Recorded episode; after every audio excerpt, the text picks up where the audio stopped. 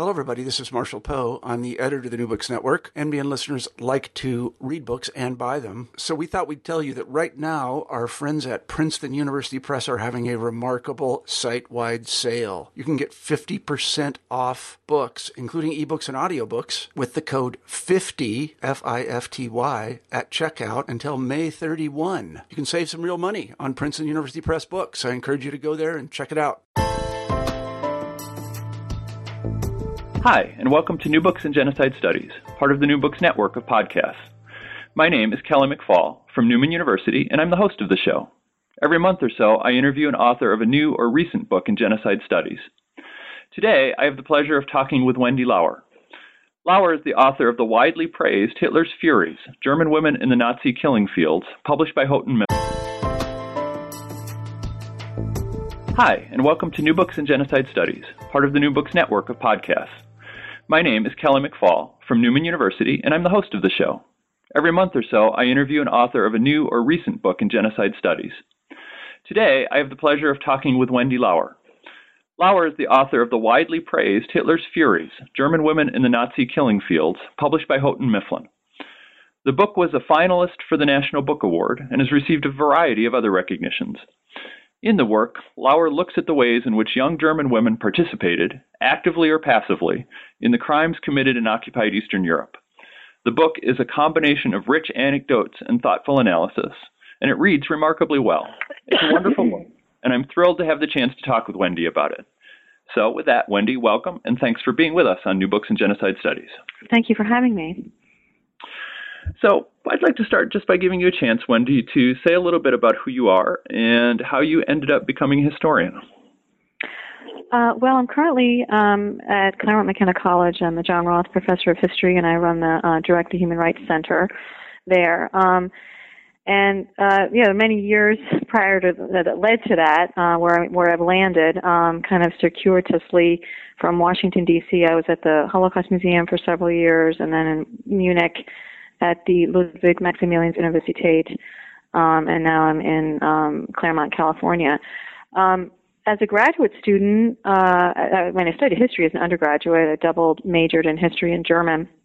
Um, but I didn't think with a liberal arts education that I was necessarily going to go right to kind of postgraduate work in history. I worked um, in the private sector for a while and kind of, you know, just explored various professions. Um, and then I decided that I would go back to graduate school in history because it was something I really enjoyed. Um, and then I thought I wasn't sure if I could make a kind of career of it, but I we had one of those moments of um, you know decision making and life choices and so forth. And I thought, okay, I'm going to go to history graduate school. Um, and that was an important. The timing of that decision was really significant because it occurred when the Soviet Union collapsed. So I, when I was filling out my applications and watching these events unfold on media, and didn't realize how much that was going to impact my research and my my uh, direction in Holocaust and genocide studies. So let me ask about that. So, so you had the opportunity. I know I, my my students often ask me how I can possibly spend my life studying something that's this depressing. Did did you wrestle with that as a graduate student? I didn't really think about you know the decision the decision behind you know going to the archives and looking at this in more depth was not so much done with you know that kind of self reflection, like, well, how is this going mm. to emotionally impact me? I approached it kind of more scientifically and more, you know, with basic questions of, of course, they were infused and, and kind of motivated by a, a sort of outrage that I think is, is part of all of our sentiments when we approach this history. You know, how could this happen? Who are these people? You know, who, what, how did the victims experience this, and where did it happen? These kind of basic questions of who, what, where, when and, and the big why. Um, and because the Holocaust, um, in particular, the, the documentation on that genocide is so rich and so voluminous, I, you know, it's it's it's hard not to keep digging into those archives and and exploring those questions and moving to different topics. Um, so the collapse of the Soviet Union, which I mentioned before, was so significant because suddenly these materials had opened up that hadn't been um, accessible until the 90s. Um, so as a graduate student, you're looking for a, a dissertation topic. I was interested in German history, and there was Ukraine, a country that really had been uh, suffered the most um, um, next to Poland in terms of the Stalinist Nazi um, uh, chapters of the 20th century, those those horrors, uh, in particular in Ukraine, the genocide, the famine, um, and then the Nazi occupation, the Holocaust. And I thought, okay, here's an area that is really under researched, um, and yet so much in this history mm-hmm. transpired there. I want to go and see and poke, you know, go to the archives and talk to people. And that started in the summer of '92.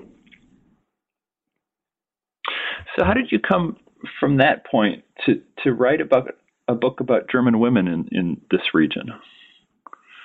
Well, I didn't go there initially with the question in mind. You know, what is the story of ordinary German sure. women? I mean, that was not in my in the forefront of my mind at all. At that point, in early '90s, the big question in Holocaust history, historiography, was the decision making behind the final solution, and specifically mm-hmm. when was that decision taken. So there was a lot of focus on the uh, leadership in Berlin and kind of tracking their, um, you know, following their itineraries and and also their interaction with regional leaders and how the escalation of the policy and the radicalization that led to the violence and the mass killing in the summer of 1941 you know, where, the origins of that, where could we place the origins? So when I went to Ukraine, I thought, well, maybe, you know, it's naive. I thought, well, maybe I can find, you know, this, this smoking gun in the document because I, I chose a town where Himmler had his headquarters and Hitler was nearby in Zhytomyr mm-hmm. and Vinnitsa. And I, I thought maybe since they're captured, their records, German records there, maybe something significant, you know, ended up in some lower level file um, and and would kind of um, provide that missing link and, and, and, and help us understand the decision making process.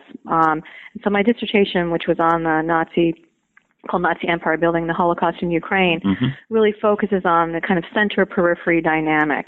But while I was going through those local records, um, and many of them were kind of very uh, basic uh, personnel lists and kind of day to day types of you know, supply lists, things like that.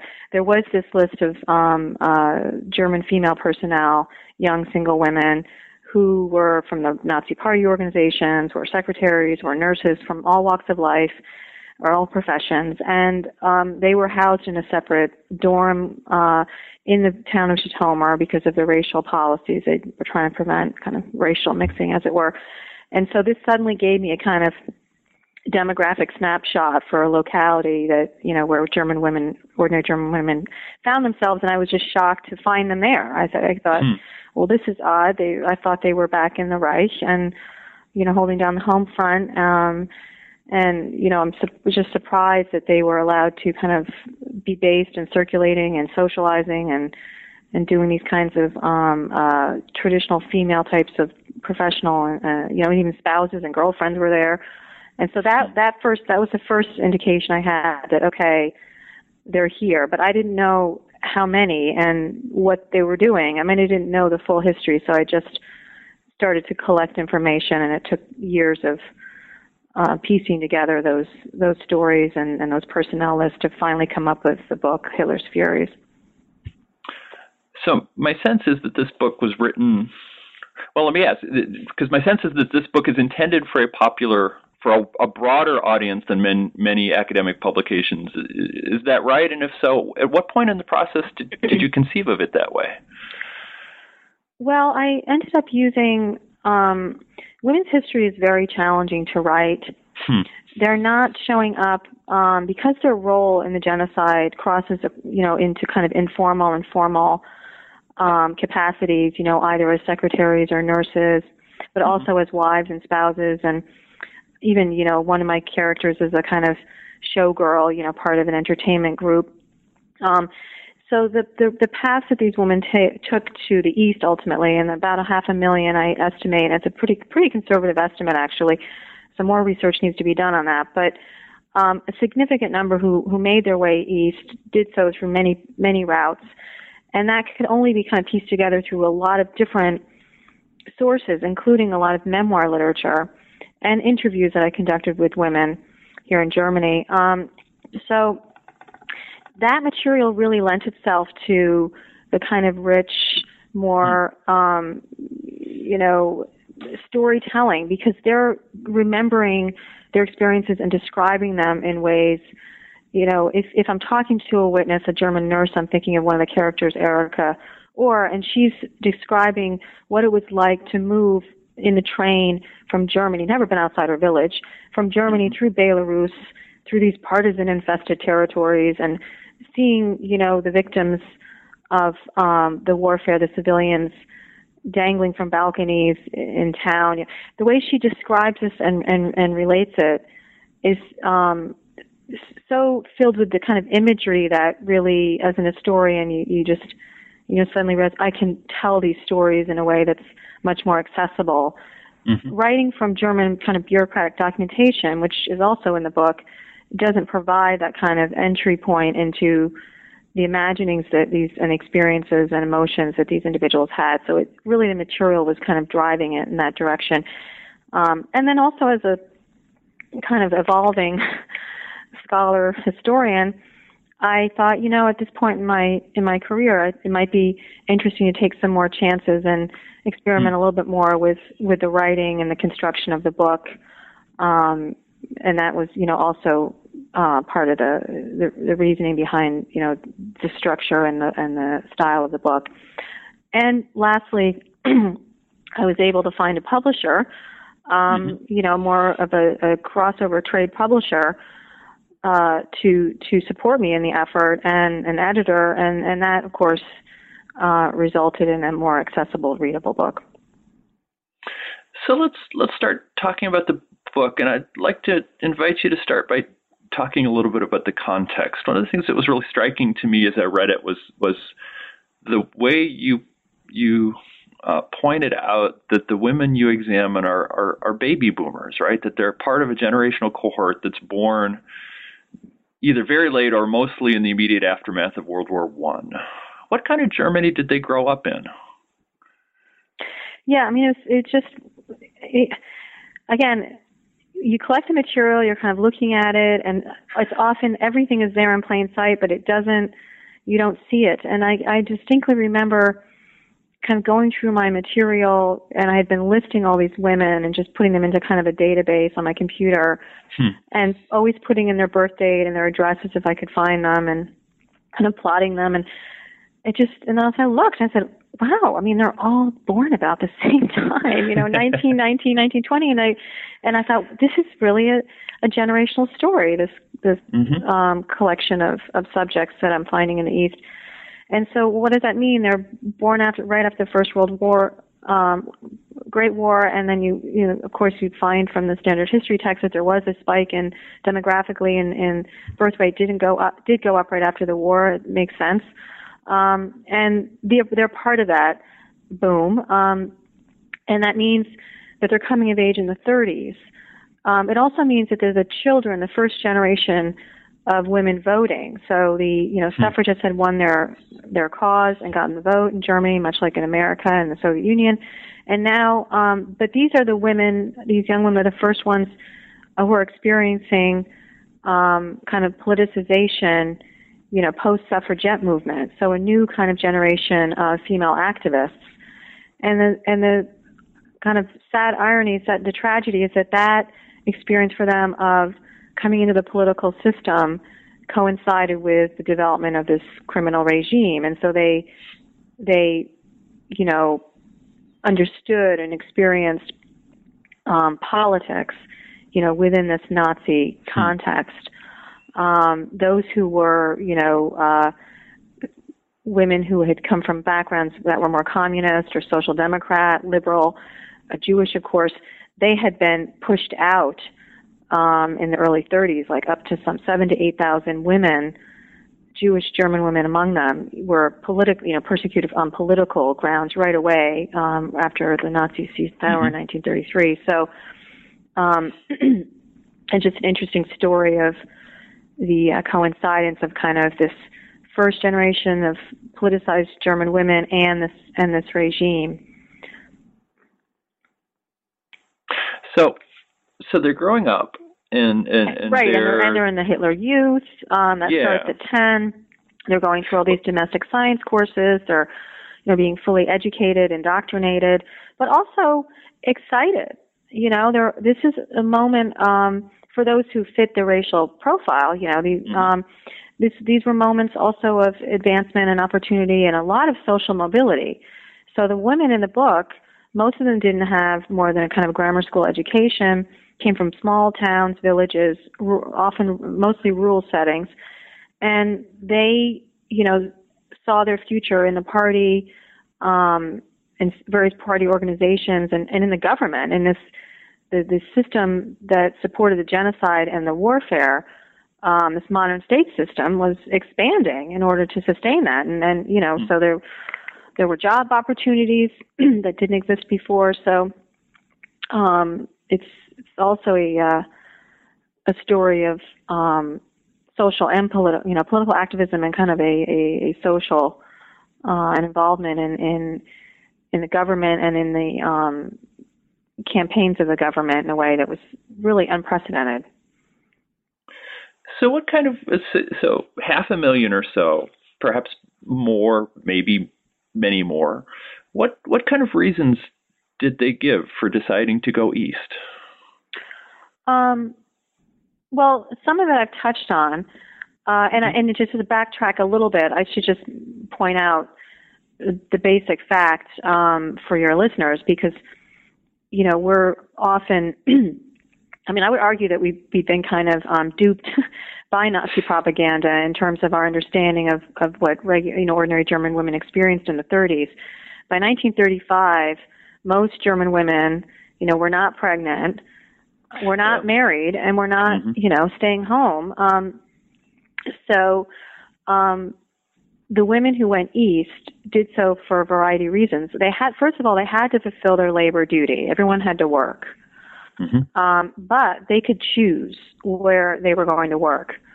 Uh, so, for instance, one of the characters, Liz, one of the subjects, Liselotte Meier, from a town near Leipzig, you know, she could have worked in an automobile factory. She was, she had some accounting background training, um, but uh, this opening uh, came up after 1941, of course, in Lida in Belarus, and the pay was higher and Hmm. um, and her girlfriend actually also um, wanted to join her, so the two of them went. So they were, you know, uh, there was that kind of peer rela- relationship that they thought, okay, you know, maybe it's a bit daunting to go solo, but she went with her girlfriend. Um, often somebody's secretaries who went to the local labor offices in Germany and Kassel and different cities um, you know, they'd come out of training programs together and they would go in kind of um, a little pool, like little groups.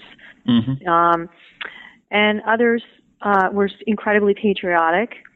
Annette Schücking Homeyer, who was the nurse, who was fairly, you know, was well educated, um, she just believed, you know, it was her duty to serve. If if the young men were going to go off to war, whether they wanted to or not, then women should be by their side, should also um, support them.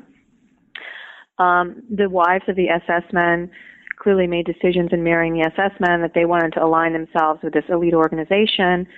so that's pretty telling, and um, it was expected that they would make certain sacrifices and, and join their husbands Hmm. in the East.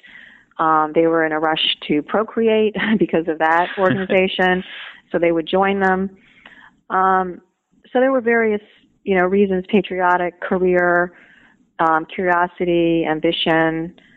Uh, you know, often um, the showgirl I'm thinking about too. I mean, she uh, was an adventurer. I mean, she just saw this Mhm. as something, you know, see the world. And and in, in memoirs, and in the interviews I conducted with them, I think it's interesting that many of them use the phrase, which is a cliche today. You know, I wanted to make something of myself. I wanted to become somebody, which you know we say all the time now. But this was pretty for a, a young woman to have that outlook and to think in those terms um, was was pretty extra, you know, pretty much of a mark of a revolution that was occurring um, of of more independent minded women. And not at all what what as you say not at all what you would expect young women to be saying given the kind of nazi images or the the the, the uh, generic line that nazi propaganda put out about what women should do Yeah, yeah. Well, I think that these are not necessarily incompatible. Mm-hmm. Um, that to say that you're part of a mass movement doesn't mean that you're completely erasing, you know, completely suppressing your individuality. That you can, you know, this is this is the language of today, but you can kind of self-actualize through a mass movement. Mm-hmm. mm-hmm. So they found themselves within the movement, and it was empowering. Um, and again, um, I mean, not only social mobility, but also the sense of racial superiority. Um, there, there was by aligning themselves to it, there was um, you know these these opportunities. Uh, I think also that um, the movement, you know, as a revolution, um, and again here this is where the propaganda tends to lead us astray.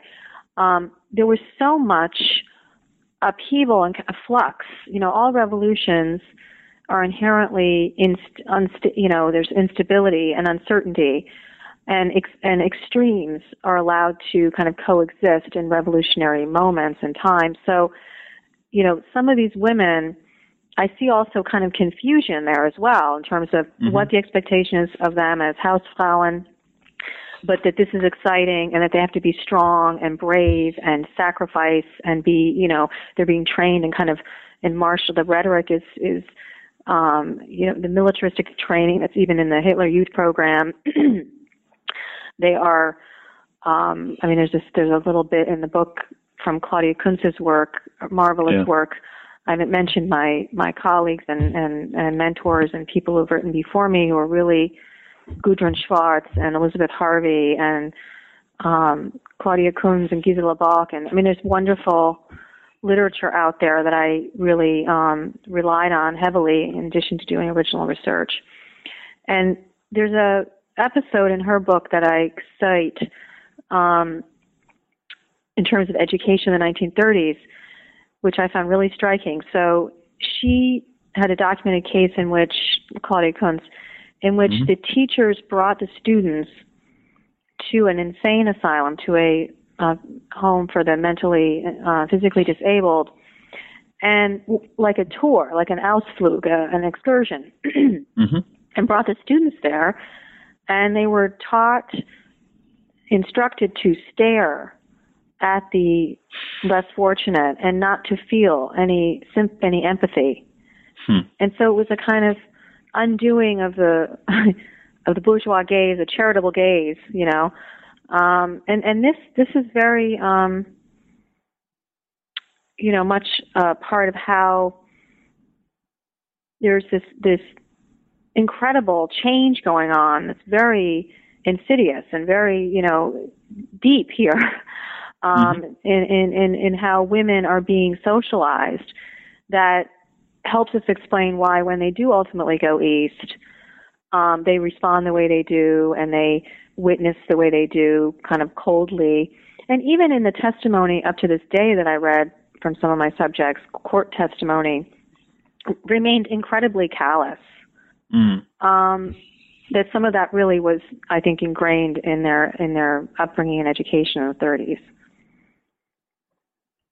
I'm reminded of uh, Chris Browning's book Ordinary Men, where he kind of looks at the educational experiences and the exposure of the the subjects. In in his book, he he deals with a uh, battalion, I think, right, of, of, of people who participated in the killing in the East, and, and concludes that, in fact, their experience with education and propaganda was not likely to shape them in kind of life changing ways, but his subjects are considerably older than yours.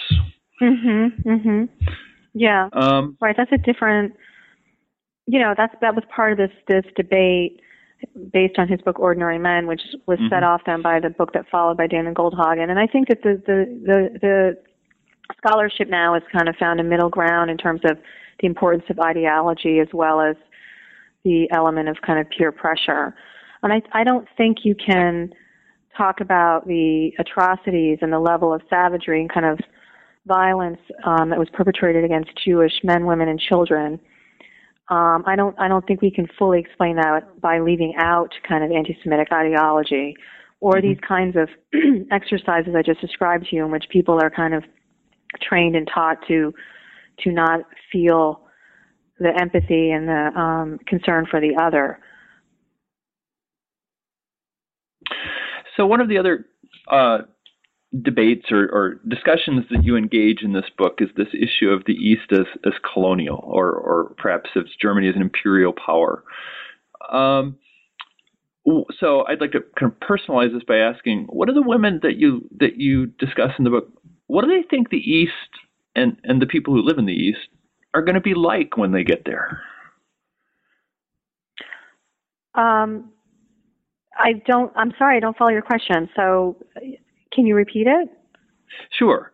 Um, so, so you uh, interview women mm-hmm. and and read uh, the memoirs written by women um, who who uh, get on a train, right? Make a decision to request a, a, a, a job yeah. site in the East or mm-hmm. wherever. Mm-hmm. What do they think the East is going to be?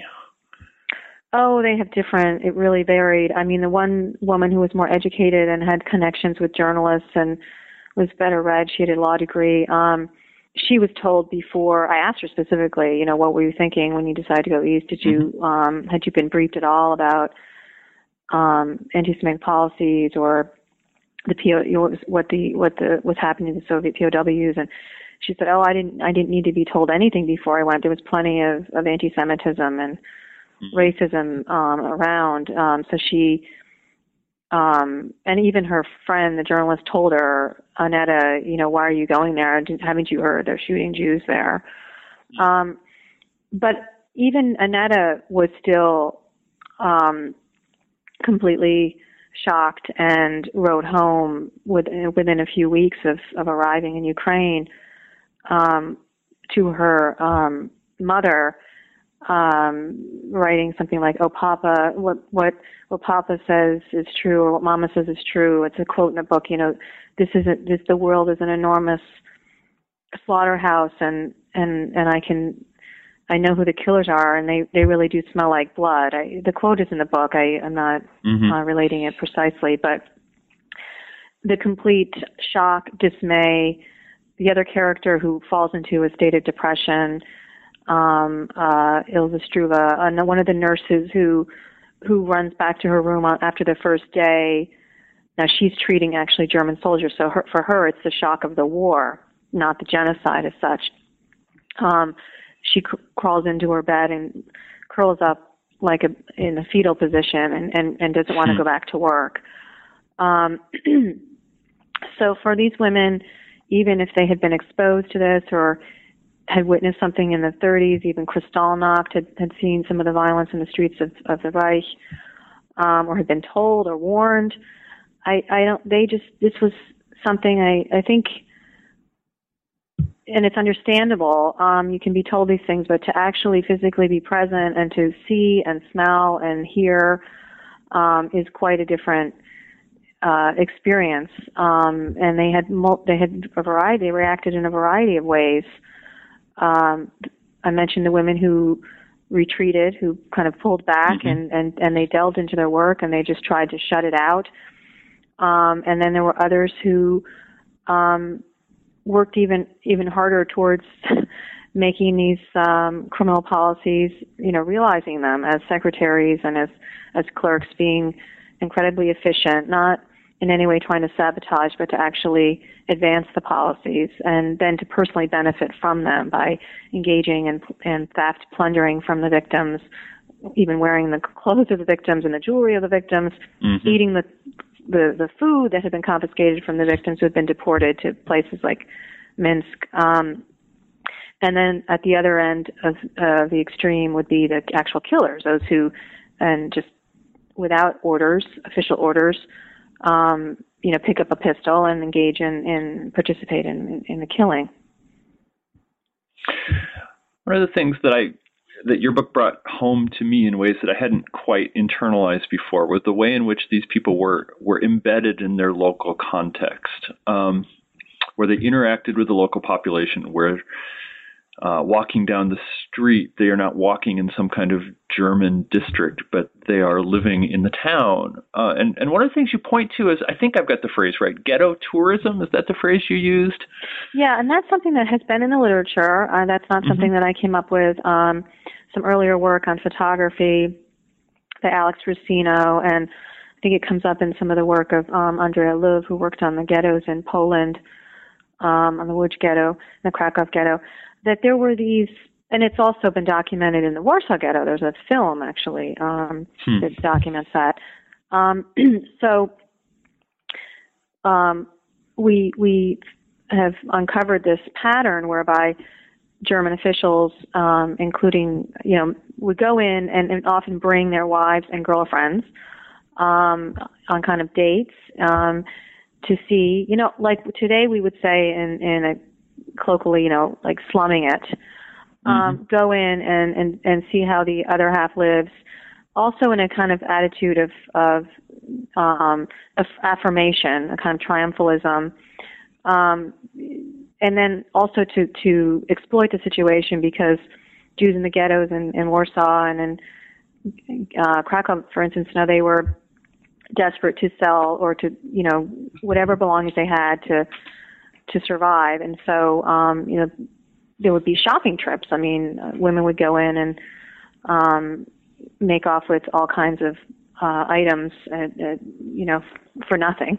Um hmm. so you know these ghettos also became sites of kind of curiosity but also um of uh, other uh, experiences of the victims of degradation and humiliation because of the, the Germans who would kind of pass through um, and clearly take on that attitude and then actually kind of interact with them in a way that was um, further, you know, hum- humiliating or, or even and, and could be dangerous. I mean, many document, documented cases of um, German officials' wives, youth, even children going with them, um, and and getting involved in the violence directly in the ghetto. Hmm um, uh, one official in a documented case in Gudrun Schwarz's book, um, the the the uh, father brought the son in to the ghetto, and they were um, carrying out a kind of target uh, shooting practice against Jews. Um, so these ghettos also became sites, um, you know, where women, you know, crossed into uh, these these areas and got got involved. And I think the key the key point there is just this proximity that existed um, and was for some just too too tempting and too you know could start off as a form of curiosity, but then it could lead to these acts of, of violence. One of the secretaries in, uh, featured in the book in Vladimir Volynsk she there's a very prominent case that came out in the courtroom actually after the war where she went into the ghetto and um with her boss the Gebietskommissar the regional governor and um you know just on the spot a, a Jewish child approached her um and she you know picked up the child by the legs and and killed it against the ghetto wall mm-hmm. so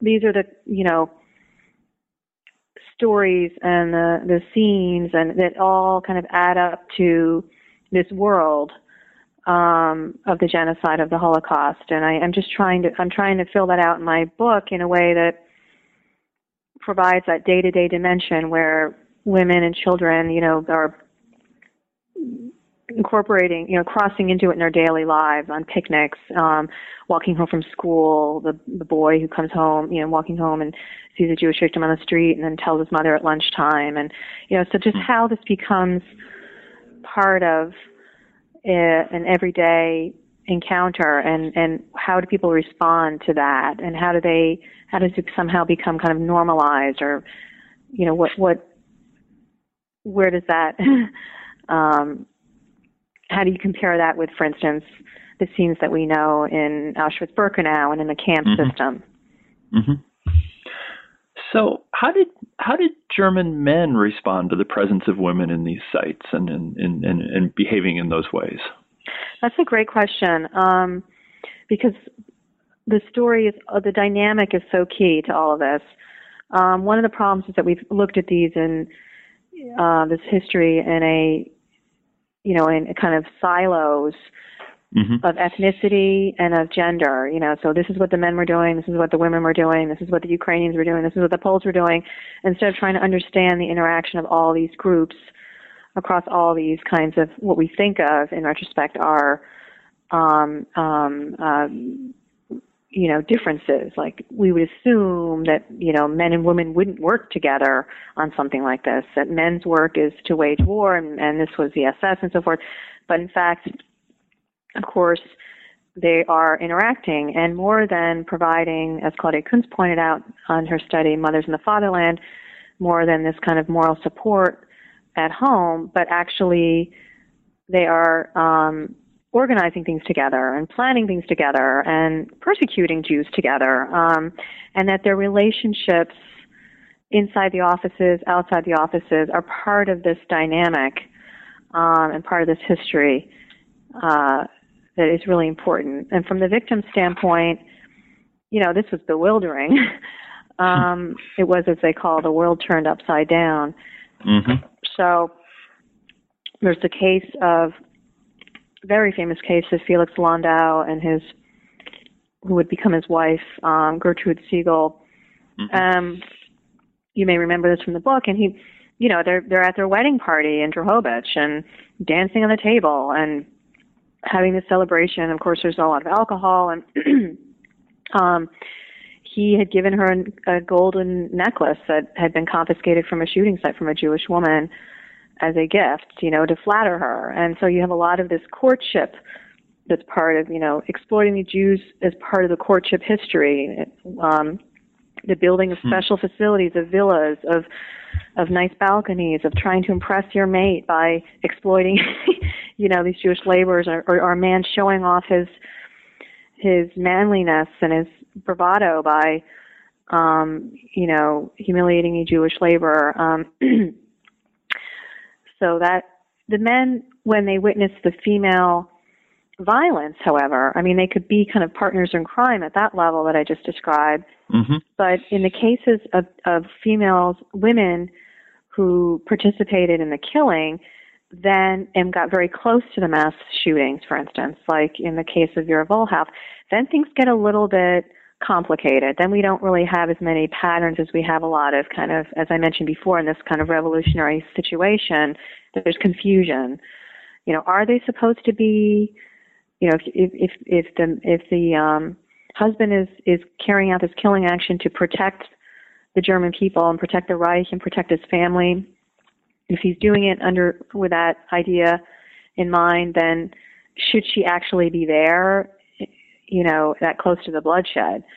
Um, and should she actually also be that violent, becoming that violent hmm. person as well? Isn't that counter to um, the the idea of the of the female as nurturing and soft and peaceful? And um, so there was um, some both during the war and after the war, quite a bit of um, kind of dis- cognitive dissonance or kind of confusion mm-hmm. about these changing roles and shifting roles.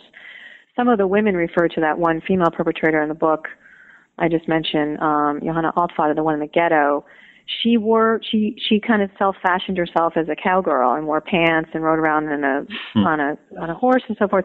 And the other women they they they you know said that they found her they called her like a butch. They thought she was um, a she-man that they they were they hmm. found her presence um, confusing and even uh, repugnant. So, so in in the book you've got a, a long and very interesting section about the the women who actually physically participated in the killing, and and and we don't have much more time to talk about that. I would just encourage the listeners to to go read the book. It's wonderful. I, I want to ask you about a, a different set of women, women who I don't know if the right role is passive or just different, but people who maybe facilitated the killing, people who were administrators or secretaries and who who copied and compiled and forwarded the orders and the lists that made that that that allowed the Holocaust or, or furthered the Holocaust. Can you talk a little bit about those women? Yeah, I would. I would very much appreciate your question, and I'm, I'm sorry I'm coughing. I'm I'm just coming, uh, recovering from the flu. Um, mm. So this was something I was really surprised uh, to to really kind of piece together and, and realize, um, and it just kind of registered when I was uh, writing the book, I had been so influenced um, in all the in all the best possible ways by Raul Hilberg's magisterial work on the machinery of destruction, on the whole administrative apparatus of uh, behind the Holocaust. And um, I realized in piecing together these kind of secretaries, these cases secretaries, just how important women were in the machinery and that they were in the machinery in significant ways. And that all of these kind of clerical duties um, that we think of, almost like when we think of Eichmann as, as banal or even apolitical, that women were also, you know, there was a female, what we call a desk murderer. I mean, they were um, mm-hmm. organizing these um, deportation actions, um, discussing them with their bosses, typing up the orders, distributing the orders, preparing the lists, um, issuing these labor cards. They had the authority, depending on the relationship with their boss, and many of them had very good relationships with the boss. In fact, they had many of them were having affairs with their bosses. Hmm. Um, had security, top security clearance, had the could stamp on behalf of the boss. Um, you know, so there's quite a bit more there in terms of what power women, many women actually acquired um, over the course of the war, and increasingly so, than was admitted to after the war. And of course, we didn't really, because they were accessories and the statute of limitations kind of ran out on pursuing these, these secretaries after 1968 in West Germany, for instance. I mean, the, the men were the primary perpetrators, and they were the and they were the ones, the big fish, as it were. So it's understandable the way things turned out. But many of these women did get away with not only murder, but also this this in this larger um, capacity, you know, as accessories, as what we would call desk murderers. So putting things in motion administratively, so that you know the killing could actually be carried out by their male colleagues. You, you mentioned the after the war experience, and I know I know your time is somewhat short. How how did these women remember? And you hinted at this a little bit earlier. How how do they, the women you study, how did they remember and account for their behavior after the war? And how does that compare to how Germans in general remember the female experience in the war? Well, it's it's kind of mixed up in what are general trends in mm-hmm. um, women's history and kind of women's self-identification as apolitical um, and that their work is apolitical and how that's internalized with also the very specific mythology and kind of um, um, memory within Germany. So, for instance, if you, it, you know, very common kind of perception would be that a German woman was not in the East, okay, so that you're not mm-hmm. placing them in these crime scenes, as you know, so that kind of already removes them from that discussion, as it were. But in fact, um, were victims of the regime and were martyrs um, were the rubble women, the one who had to. They were the ones who got stuck, you know, cleaning up the mess, and that the the failure, the collapse of the regime, the zero hour. Elizabeth Heineman writes about this really well in mm-hmm. a very important article in the American Historical Review. You know that that, that and and you see this in, in in some of the in some of the popular literature, the the rubble um, literature, and the um, uh, some of the early uh, films. Um, these portraits of women who are indeed the victims of the mass rapes of the Red Army, but are also portrayed as kind of um, they had upheld kind of the moral. They were the moral fiber that was left of Germany, and kind of the the recovery of Germany was really, um, you know, the was kind of not halo effect, but that the women were really unscathed by that, and they were going to, you know, come out of this whole thing clean. Um, and and and who would who would want to dispute that? Um, you know, on one level, given the tragedy, the catastrophe, the depths of, of what had happened, and the horror of it, you know, what's left to hang on to, and, and where are the mm-hmm. sources in which you restore society, restore civilization? And so women were really kind of part of that process of restoration. And many who once, even the Allies, you know, the, the Americans who occupied Germany, they weren't going to really challenge that either. Um, in fact, you know, there was amnesty fever and a pardoning of a lot of the male criminals. So um, no one was really, really determined to kind of dig that much deeper and, and challenge challenge the women. And um, I think that the moment when the next generation came out in the 60s and started to question, you know, where were you during the Nazi era? Um, young German men, you know, uh, in the 60s, I think they were mostly posing those questions to their fa- grandfathers. You know, they yeah. weren't really pressing Oma about that. So some of this is starting to come out now um, at twilight of their lives and with the growth of memoir literature that I've been using. Um, but um, so again, the, the timing of all of this is very interesting uh, with the material from the collapse of the Soviet Union, the fact that the women are older now and a little bit more outspoken and less fearful. Um, I'd like to step back just for uh, a couple brief concluding questions. And, and, and, the first one is you, your book looks particularly at the East. Do you have any sense of the experience of women who spent the war, war elsewhere, France or in Amsterdam or Denmark or somewhere? Did they? Do you have any sense of what their experience is like? Did they fit into the same kind of categories you mentioned in the book? Well, so in some cases there's overlap because some of these women mm. had positions, if they were the Wehrmacht in particular, um, with with the agencies, SS and police, or some of the occup- official government agencies, even in the private sector, actually, wherever that organization existed, they did they did move around. So one of the mm. secretaries featured in the book was first in Paris, then in former Yugoslavia and Serbia, um, and then in Ukraine um, and then and then went to Italy. I mean, she was so she mm-hmm. had these different experiences. Um, but I can't really. I didn't do. It's an interesting question. I was so focused on the East, I didn't really get into a comparative um, analysis. But I, I think it would be really interesting, you know, to go back and do that. We've we've done all this these kind of occupation studies and left the women out of that story, and now we kind of got to go back in and and and search and, and determine you know to what extent they were present in those different occupation regimes and what they were doing. And a similar kind of thing, and I, I don't know whether this this happened with you or not, but I'm I'm reminded of the the literature about women's conduct in in Rwanda, uh-huh. um, both as victims but also as perpetrators. And I wonder whether you have a sense of whether the kinds of questions you explored are addressed in the broader kind of literature about genocide studies in general? Well, it's certainly informing my my work. Although I didn't get into it, I couldn't delve into it in this study the way I structured it. Um, but I, I think it's very important, and I, you know, I'm foot, I have some footnotes on it. Yeah. um, so clearly, Pauline from Rwanda is a prominent case um, of a female perpetrator, um, and um,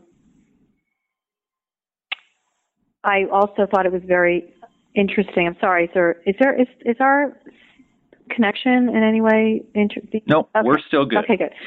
Um, and I was also um, fascinated by a couple of things that came up while I was writing the book. First, of course, we had the case of Lynndie England in Abu Ghraib, um, and her participation in the torture of torturing of victims there, and the way she discussed it, and the way that story came out, and the way she was handled in the courts and so forth. I thought was there were parallels there.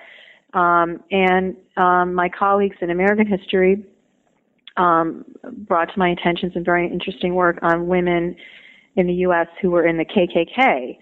Um, hmm. And th- there were a lot of parallels as well, and it was kind of chilling because one particular unit in Pomona, California, which is a neighboring town from where I live, I live in Claremont, um, where I teach. Um, you know, was very active, and and then a colleague of mine was was showing me some of the um, studies on women attending the lynchings in the South and the spectacle of mm. violence, and and it reminded me of some of this kind of, as I mentioned before, how the violence, um, you know, crosses over into kind of these recreational activities and how can these two things coexist and what what happens there.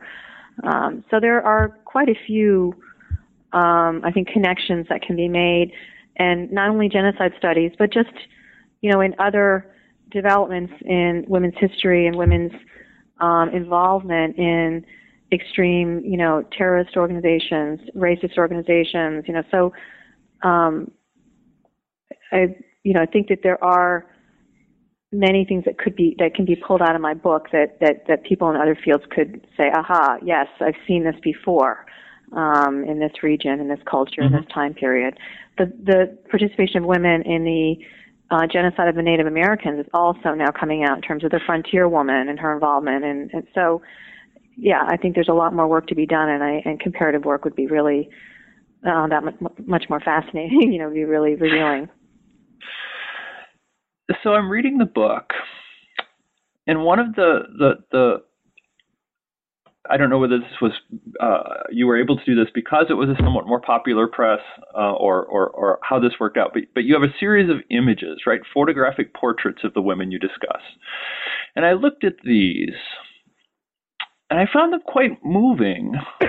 Uh, and and maybe disturbing because of course these are pictures images of people not not in the office or not in in the east but these are these are photographs of young women who look the same as our college students now or young women who are working. I wonder what it was like for you to select the pictures for the book. Well, I I was really determined to do uh, photo research because, as I mentioned before, it's hard to write women's history because um, it, it's harder to come across the source material. It's in it's it's in, in a variety of places and forms.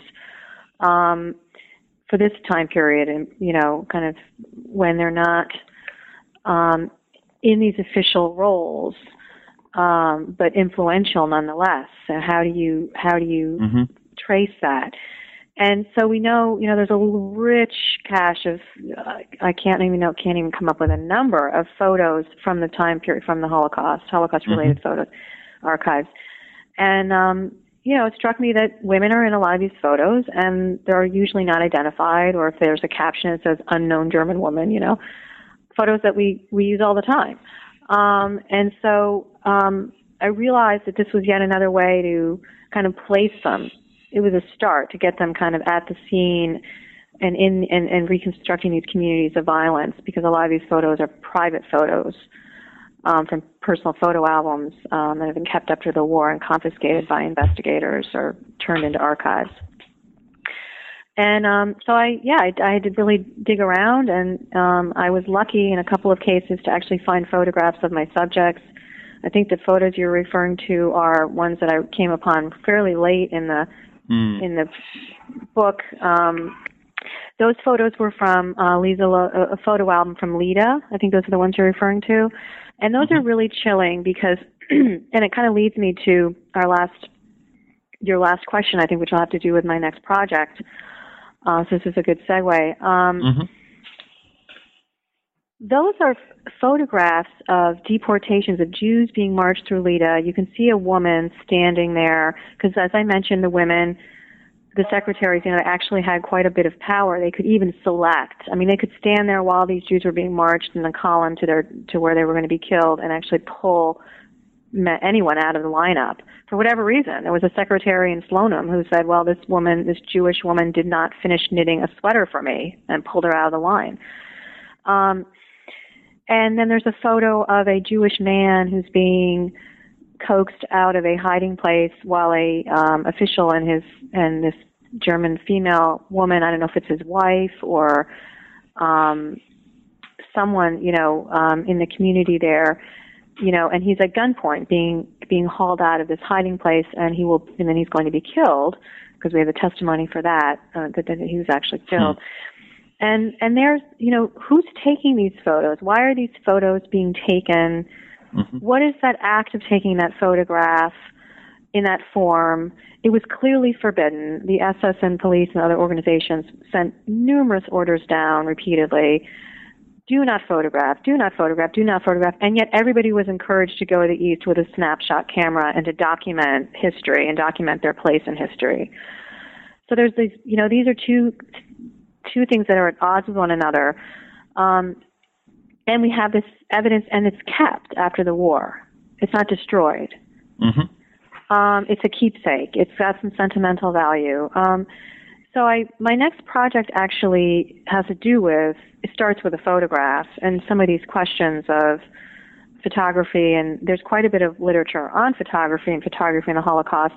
But I'm hoping to um, bring the discussion into a more of a um, integrated approach of all the different sources that we use to reconstruct the history of genocide and the different forms it comes in mm. from forensic evidence, you know, m- you know, going out into the landscape and finding, you know, how the terrain has been, um, uh, you know, changed by the mass shooting sites and, um, and the kinds of um, work that's done at mass grave sites, for instance, the photography, the documentation, the film, all these things across disciplines that we have available to us. How do we get them? Why are we using them? How are they changing how we write history? How's genocide hmm. studies actually pushing us methodologically in new areas mm-hmm. um, that I think are really exciting? So the most I went I'm going back I just finished reading um of all things Susan Sontag's book on photography. Uh-huh. I thought, okay, everybody's talking about this book. I need to read it. Um, and I've been kind of assuming that I know what it's about when I just need to sit down and, and, and go through it. and, and it's a wonderful book. It's not a long book actually, um, which isn't the point, but it's like, it's very compact, um, very thoughtful study. And she makes some very interesting points um, about the camera as a very aggressive weapon.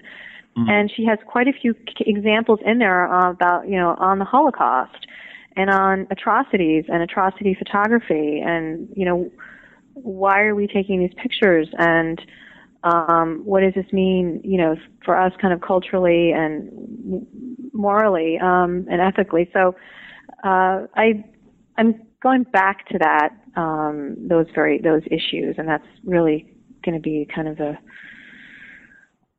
the topic of of my next book, and um, that's why I'm going to Ukraine in a couple of days to actually go to a hmm. site um, where a series of photographs were taken that are pretty um, uh, important photographs that are not well known. Well, that sounds like a wonderful project and I hope when you get it done that maybe you'll consider coming back on the show. But for now, we've taken a lot of your time. I want to say thank you so much. Uh, I had a great time talking to you, and I know that uh, people will find it interesting. So thank you so much. All right, I appreciate Kelly. I uh, thank you very much for inviting me to do this, and I um, am so excited about the interest in the book, and I appreciate the interest in the book, and um, and uh, glad that you have a very strong uh, base of, of listeners out there, and, and people will go to your website. So thank you very much.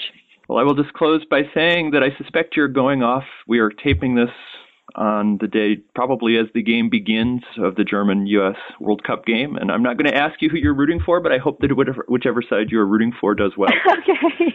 and enjoy. All right. Thank you so much. Thank you. Bye bye, Kelly. You've been listening to an interview with Wendy Lower author of the book Hitler's Furies German Women in the Nazi Killing Fields. If you enjoyed this interview, you can listen to previous podcasts through iTunes or from the webpage for New Books in Genocide Studies, part of the New Books network of podcasts. I hope you'll come back next time for an interview with Michael Bryant, author of the book Eyewitness to Genocide The Operation Reinhard Death Camp Trials, 1955 to 1966. Until then, thanks for the download and have a great month.